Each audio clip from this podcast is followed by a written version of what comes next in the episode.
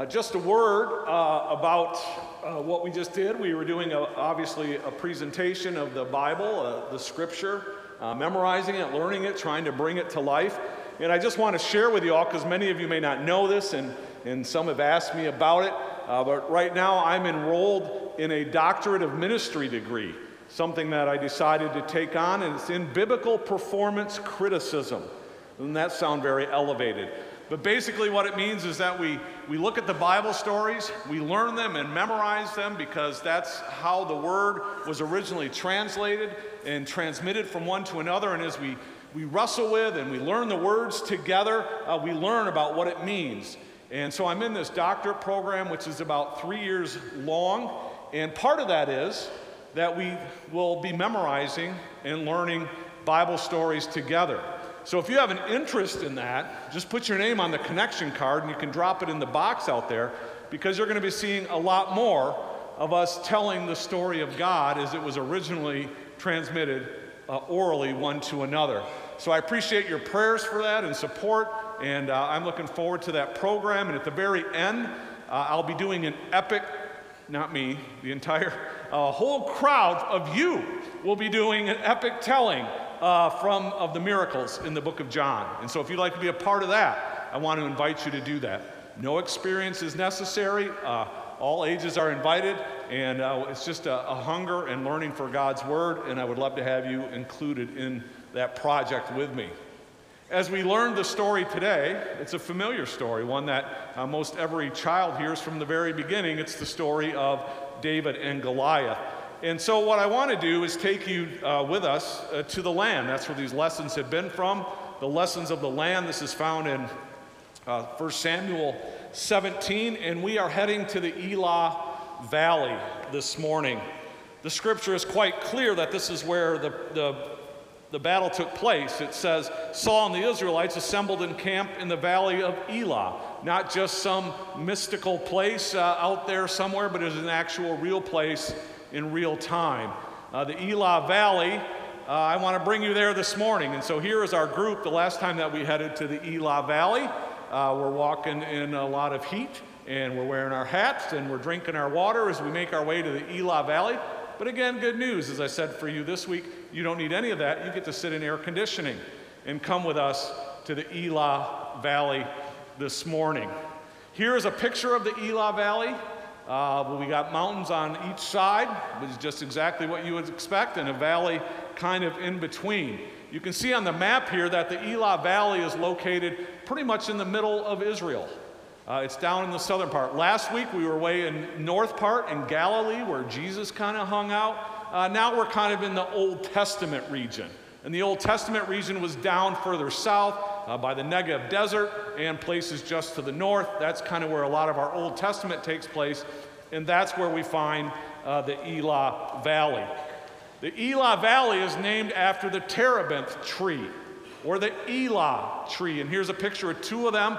This is from the location where our group uh, went on our very first day, and we go there and we overlook the Elah Valley and we unpack this story a little bit more. And there are uh, terebinth trees. And so you can imagine a time where this entire valley was filled with these terebinth trees. It's not, not the case that way uh, today. It's here in the Elah Valley that we are told that this battle took place. Uh, beyond it uh, just being a place for battle, it is fertile grounds. You can see that now, uh, today, it's used for planting and for growing produce and crops. It's, it's prime territory. It is prime real estate here in the Elah Valley. And, uh, and here's a picture of me and my family uh, overlooking the Elah Valley when, when we were there. Uh, so it's a real place. That's why I put that there. You can go and you can overlook it. And that's what the scripture is found in, right? Uh, it, it's found in real people, real places, real time. And so as we go to the Elah Valley, we ask ourselves, why did, the, why did this battle happen there, right? David and Goliath show up. Why did they just all of a sudden choose to have this, this fight here in the Elah Valley? Well, it has to do with several things. One is topography. So we're going to learn a little bit about the geography of Israel. Israel, if you go pretty much north to south, you can slice it into four slices. The first slice, which is over by the Mediterranean Sea, is called the coastal plain. All right, it's the coastal plain. Then you have a slice two over, I'm going two over, is the Judean mountains or the Judean hills. Then there's the slice between the coastal plain and the mountains, which is called the Shephelah. Shephelah is a word from a Hebrew word which means low, lowlands. Not important. However, it is very important. So we have the, what do we have first? Coastal plain. Then we have the Shephelah. Then we go up the Judah mountains, and then we come down into the Jordan River Valley, because then the Jordan River cuts on the uh, west side or the east side there and cuts off. That's really the other border there. Comes down in the valley, and we talked about that last week, how low that is. That's where the Dead Sea is. That's where the Sea of Galilee is. So that's the topography. Coastal plain, Shephelah, Judah mountains, and coming down into the Jordan River Valley. That's what you, and all that geography is very important, and it sets itself up here uh, for this story. That's why I tell you this, because in this region, going back until about uh, twelve twenty B C, uh, right around that that time, we have the Israelites under Joshua, who came into the land. They're coming in from the east. And as they come in across the Jordan River, they settle in the Judean mountains. Now, coming in from the other side at the exact same time almost are the Philistines. The Philistines are people who are from the sea and from the water. In fact, I wrote down here that in, um, let me look at it here. Gotta find this. In Amos nine seven, uh, it tells us that they came from Kaphtor, which is perhaps the island of Crete. And so they were people from the water. And they came in, and first they tried to conquer Egypt, which is south a little bit, but the Egyptians drove them out, so they came up the coastland, and they settled here on the coast, in the coastal region. At the same time, Israelites coming in, Philistines coming in. Israelites are settled in the mountains, Philistines are settled in the coast. Now, if you want to expand that territory, and you want to grow some crops and some nice fertile crops, the Israelites have to head down into the Shephelah, and the Philistines have to head up into the Shephelah, which means they're going to meet each other. And so the Shephelah was always a point of conflict, because that's where those two cultures always collided. If they were going to expand, if they wanted to get a hold of that fertile land, that's where they would run into each other. And in addition, in the topography of Israel, there are valleys that cut through the Shephelah. There are four valleys here. We see the Ajalon Valley, the Sorek Valley, the Elah Valley, and the Lachish Valley. And each of these valleys now run east-west through the land. So if you're going to travel east-west or west to east, you're going to use what? The valley, right? You're not going to go up and over mountains and climb mountains. You're going to take the low road. You're going to take the valley. The valley is kind of like an expressway. If you want to get from the east to the west or the west to the east, go in the valley. That's how you, how you move through there. But you can see what happens if the Philistines come down the valley.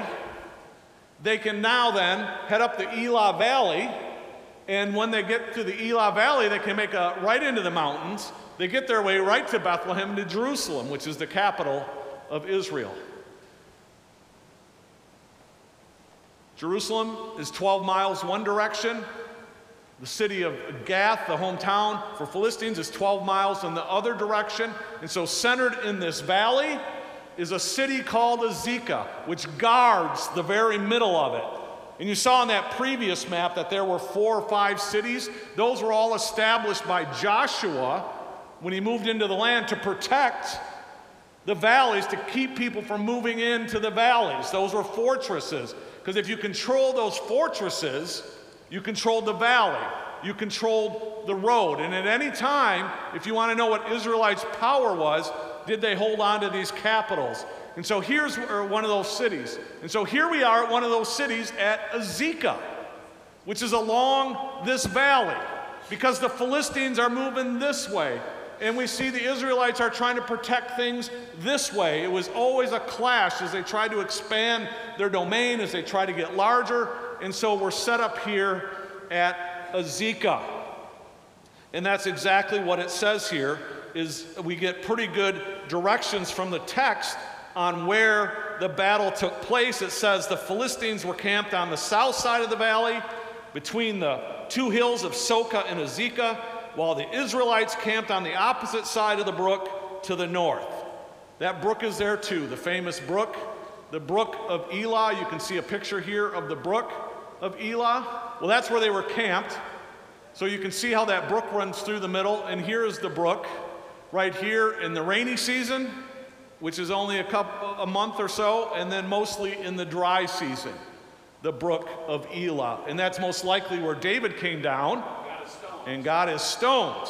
And while we were in Israel, here's our group. I sent them into the, uh, uh, I sent them into the valley, and I said to the, to the stream, and encouraged them to pick up stones, just like David did so long ago, and to hold them and put them in their bag for such a time that they face a battle.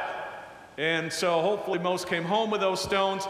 I have one, one left right here, as I've been giving mine away through the years to different people who's been facing different battles. That's the setup for the story. We got the Israelites on one hill, we got the Philistines on the other hill, we have the, the, the, the creek down between them. We know why they're colliding together. Uh, we know what's going on there. But then the last piece that we need to understand is culturally how they engaged in battle with one another. When they engaged in battle, it was often common during this time that you would just send out one person. You send out your champion. And this makes sense, right? You, you don't want your, your um, whole uh, army to fight and die if they don't have to. So you send out one person, your champion. And each side will send out their champion, not just representing their side, but also representing their gods. And whatever champion prevails, whatever god prevails, they win. One-on-one. That's the battle. And if we win, you're our slaves. If we win, you're our slaves. And so they would fight one-on-one. And that's what's happening here, is the Philistines are sending out their champion. Their champion is David. Goliath. The champion is Goliath. You're getting ahead of the story here. Must have some place to go and wants me to speed on with the message. Get to, get to David. We got to go. Uh, Goliath. And so we have Goliath uh, showing up here in battle as the champion. And he's saying, send somebody out to fight me. And if we win, then you're our slaves. But if we lose, you're our slaves. And that's the battle that's going on. So Goliath steps out. And there is no question that Goliath was a big dude. Uh, if you look at what the scriptures say about him, uh, he is never called a giant, notice that, but it says that he, his height in verse four was six cubits in a span. A cubit is about the size of a forearm, roughly eighteen to twenty-one inches. So when you add that up, it puts Goliath at a height of about nine and a half feet tall. Wow. That's pretty tall. And at a time where anthropologists tell us, even um, in contrast to this picture here, the average size of a Canaanite at that time was five foot five and one hundred twenty-five pounds. So you can imagine the disparity. Anyway, he is an imposing figure just simply in his height. And then notice what he has with him. He has a bronze helmet on his head, and he wore a coat of scale armor of bronze weighing five thousand shekels. That means that coat of armor is about one hundred twenty-five pounds. That coat of armor weighs about as much as the other person that he would be facing off against. I think it's a testimony to the size of this person wearing that armor. And then it says on his legs he had, the, he had the greaves, he had a javelin on his back, and his spear shaft was like a weaver's rod. So I'm like, well, what, what in the world is a weaver's rod, right? Meant something to them because they were familiar with it at the time. So we look it up and we say, what does a weaver's beam look like? Well, it's the top beam at the weaving rod. It's usually like an eight foot long pole, which is about two to two and a half inches thick. It is a big, healthy beam to hold onto. And at the very end of that, it says his spear point weighed six hundred shekels, which is about fifteen pounds. So if you can imagine taking a, I don't know, take a, a six or eight foot long pole and then put a fifteen pound bowling ball on the end of it and try to carry it, right? That's what this guy is doing. So that says something about his biceps and his strength as he carries this, um, this javelin, and that is an actual reproduction of one that that man is standing next to in that picture. And, at the, and the last thing I want to say about Goliath in all of this, they keep referring to the fact that he was wearing, that it all was made out of bronze. It was all made out of bronze. That may not seem like much to us, but that was the technology of the day, the bronze. He was able to wear this bronze armor. Nobody else had it. It was lighter than iron. It was lighter in weight. It was the latest technology of the day. And if we, if we look at uh, First Samuel thirteen, uh, First Samuel thirteen, there's a section that starts at verse sixteen, and it's titled Israel Without Weapons. Israel Without Weapons. And verse nineteen says this, "Not a blacksmith could be found in the whole land of Israel, because the Philistines had said, otherwise the Hebrews will make sword and spears." All right, so the Philistines have the technology. They know how to make bronze. They know how to do it. They say, so all of Israel went down to the Philistines to have their plow points, mattocks, axes, and sickles sharpened. And notice in verse twenty-two, it says, so on the day of the battle, this would be a, a different battle, but it would be all the battles moving forward for Israel, not a soldier with Saul and Jonathan had a sword or spear in his hand. Only Saul and Jonathan had them. There's a distinct advantage in military power, in military might. Goliath is fighting with bronze. He's fighting with the latest technology, while the Israelites are left with sticks. And you heard him say that to You heard him say that to David. When David comes out, he goes, what are you, you're going to fight me with sticks? Well, David's like, no, I got a sling, but I'm not going to fight you with my stick. But that's where that comes from, right out of there, because they had this technology that the Israelites didn't. So as you look at Goliath, it does seem to me that Goliath does seem to be like an overwhelming force, doesn't he? I mean, any way you slice it. To have this guy come out and go, bring, have somebody come fight me. And you can see why nobody would show up to fight him. But at the crux of this story is David shows up onto the scene and says, well, I'll fight him. Notice where David was pointing. David wasn't pointing at his military armor. He wasn't pointing at his sword. He wasn't pointing at his spear. He wasn't pointing the fact that we have one hundred thousand men behind us. David was pointing in one direction, and that was upward to God. He said, God is our king. God is our king. And at the end of the day, I believe this story is simply about that question, who is your king? Who is your king? If you remember, just a few chapters earlier in chapter eight. Look what was going on in chapter eight. Chapter eight is Israel asks for a king. Israel asks for a king. They come to Samuel and say, we want a king. Why do they want a king?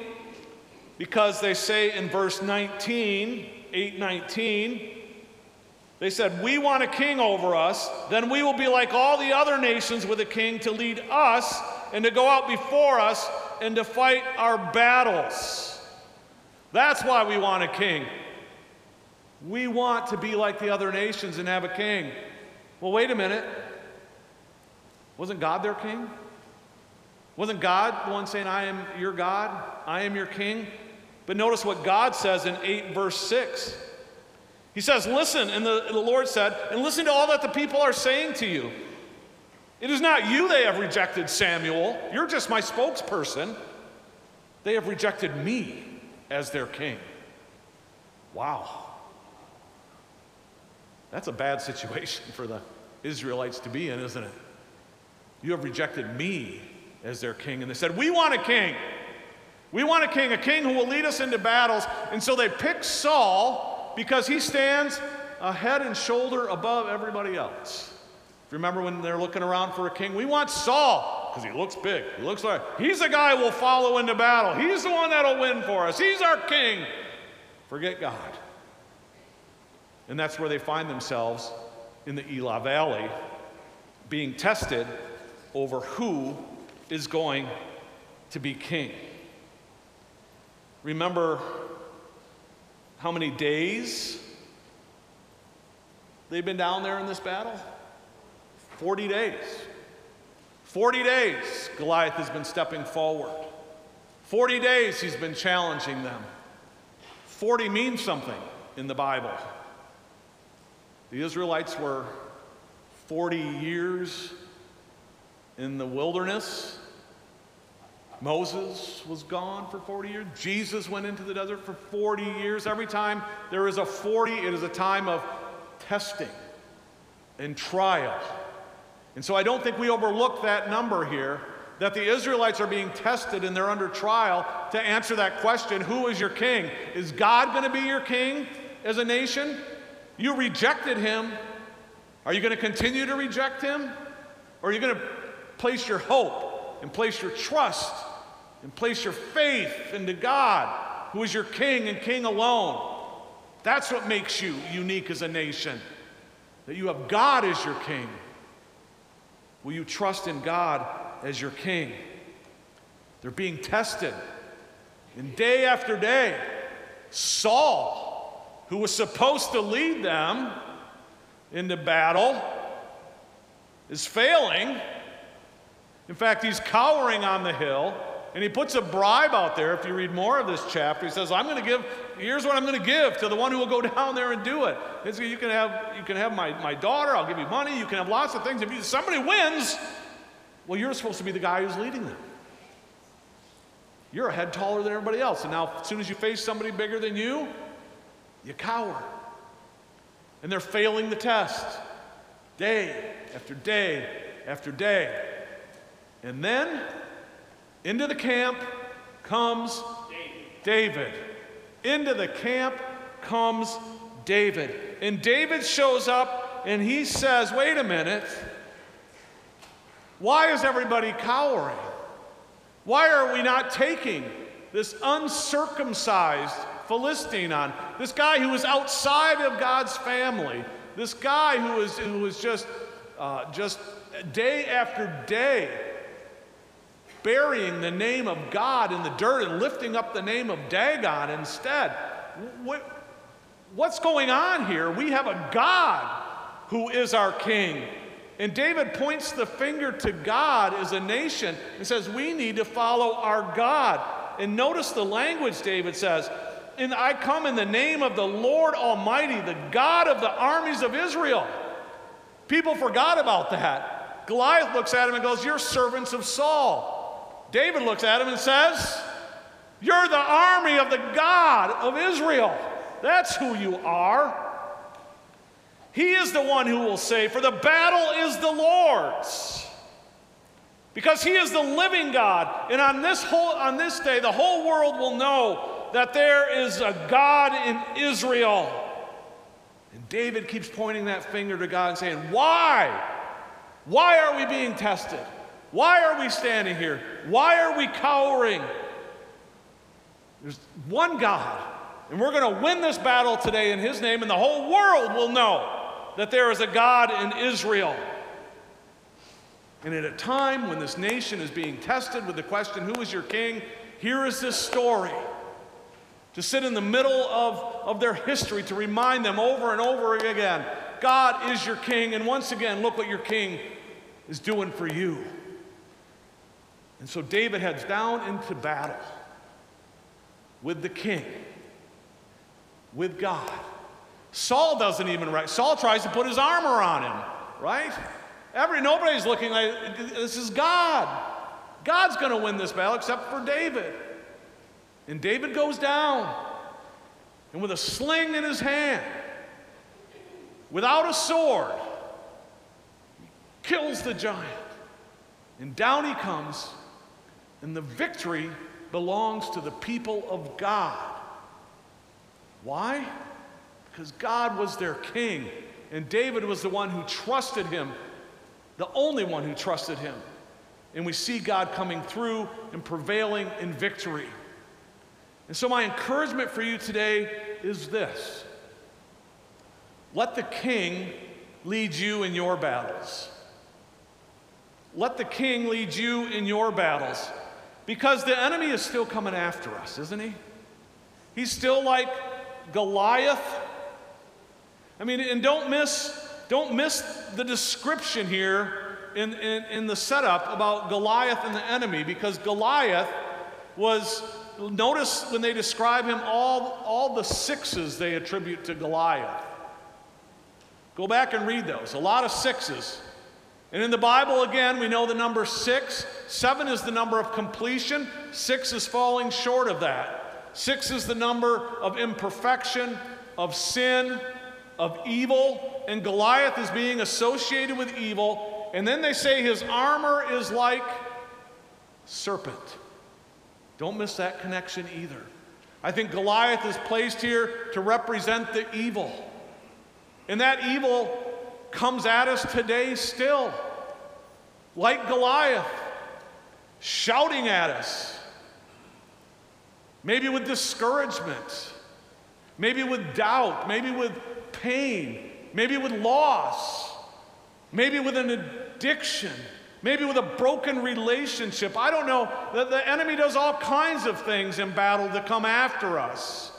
Are you in a battle today? Is the enemy coming after you today? Because there is still evil that confronts us today. We are in a battle today. The Bible tells us that the enemy is still alive, and he comes around like a roaring lion waiting to devour us. And don't miss that. What did David also do to the lion? Kill the lion. This is a story about our God, our King. It's not about us. We always like to make the Scripture about us, but the Scripture is God's revelation about Him. And here we see that God is King. And in your battle today, I just want to encourage you to not be Saul, standing on the hill, cowering in the face of that battle. And maybe, maybe you're here, you are on that hill, and all you hear is that thundering voice of the enemy down there just hollering at you, testing you, and, and, and challenging you, and battling you day and night, night and day. I get that, because our enemy is relentless. He doesn't stop. The battle rages on. But like David, I want you to see your king. I want you to know your king, and that your king fights for you. You have a king who will lead you into battle. You have a king who did go into battle. And this king did not go into battle down in the valley, but he went to battle up on a hill, a hill called Golgotha, where he took on all our pain, all the sin, every battle that the enemy could throw at us, every battle that the enemy could use to discourage us, every battle the enemy could use to break us, to keep its hold on us, everything that the enemy could throw at us, he was there on that cross waging battle with the enemy. And at the end of the day, most people might have looked at that and said, look at there. The enemy won. He died on the cross. The enemy won. But that was not the end of the story. The end of the story was that that tomb became alive, and Jesus became alive, and he rose from the dead. And in that moment, He won the battle. He won the battle. And let's not miss this connection with Genesis three fifteen. When Jesus rose from the tomb, uh, even though he suffered and died in, this, in, in that victory, I think it was the fulfillment of Genesis three fifteen, where God said, I will put enmity between you and the woman and between your offspring and hers, and they will strike at your head while you strike at their heel. They will strike at your head, Satan. Boom! Your head is coming off, Satan. And what did David do at the end of the battle? He picked up the sword, he chopped off the head of the enemy. Let's not miss the connection. I think it's pointing to this fact here that, listen, my people, I'm the one who will win the battle. I will face the evil. I will face the darkness. And your victory is in me, and in me alone. And so I just want to encourage you to turn towards your King today. You don't go into the battle with the promises, with the pleasures, with the power of this world. None of them will win the battle. Our battle is won in Jesus Christ and in Jesus Christ alone. And he won the battle on that cross so many years ago for you today, so that you can be set free from the enemy, so that the enemy no longer will have a hold on you, so that the enemy will no longer stand in front of you and, and taunt you and challenge you and say, look, my, my God is bigger than your God. You're like, nuh-uh. My God has crushed your head, enemy. Exactly. And in this day, you need to flee from me in the name of Jesus, of Jesus Christ, because he won the victory. Amen. And if you're here today and you're facing that battle, will you take this story and own it and put it into your heart? Because Jesus is the one who will lead us, and it will lead you into that battle. We get a beautiful vision of Jesus. Remember from our study in Revelation, we see Jesus, the one coming, the King, the risen King, the conquering King, leading us into battle as he rides on a white horse, a symbol of victory. And there is Jesus leading the way.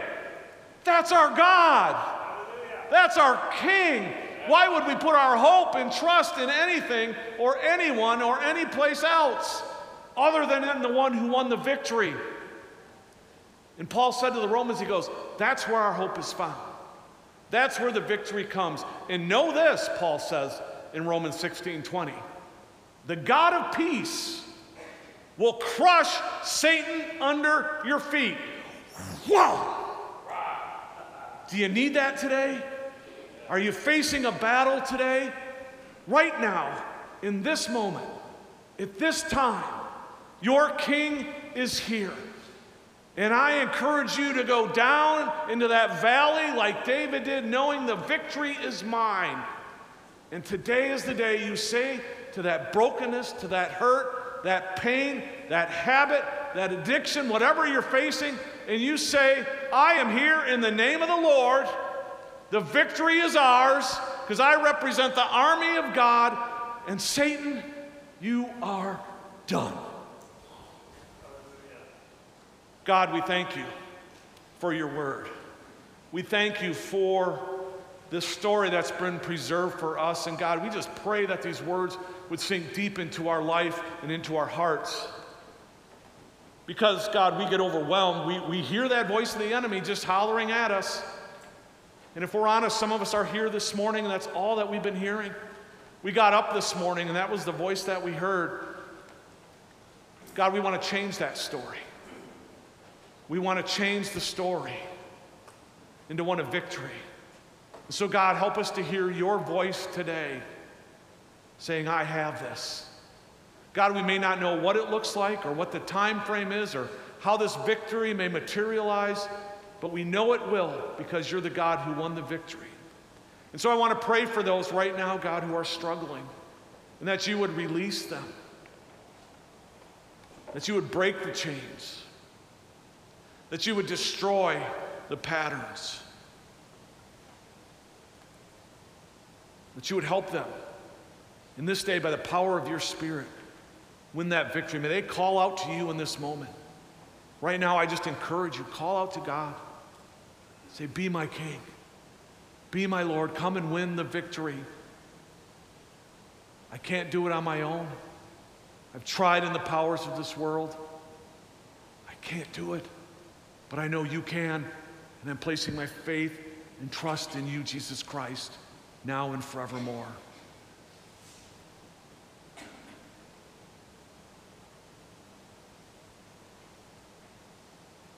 We pray these things in Jesus' name.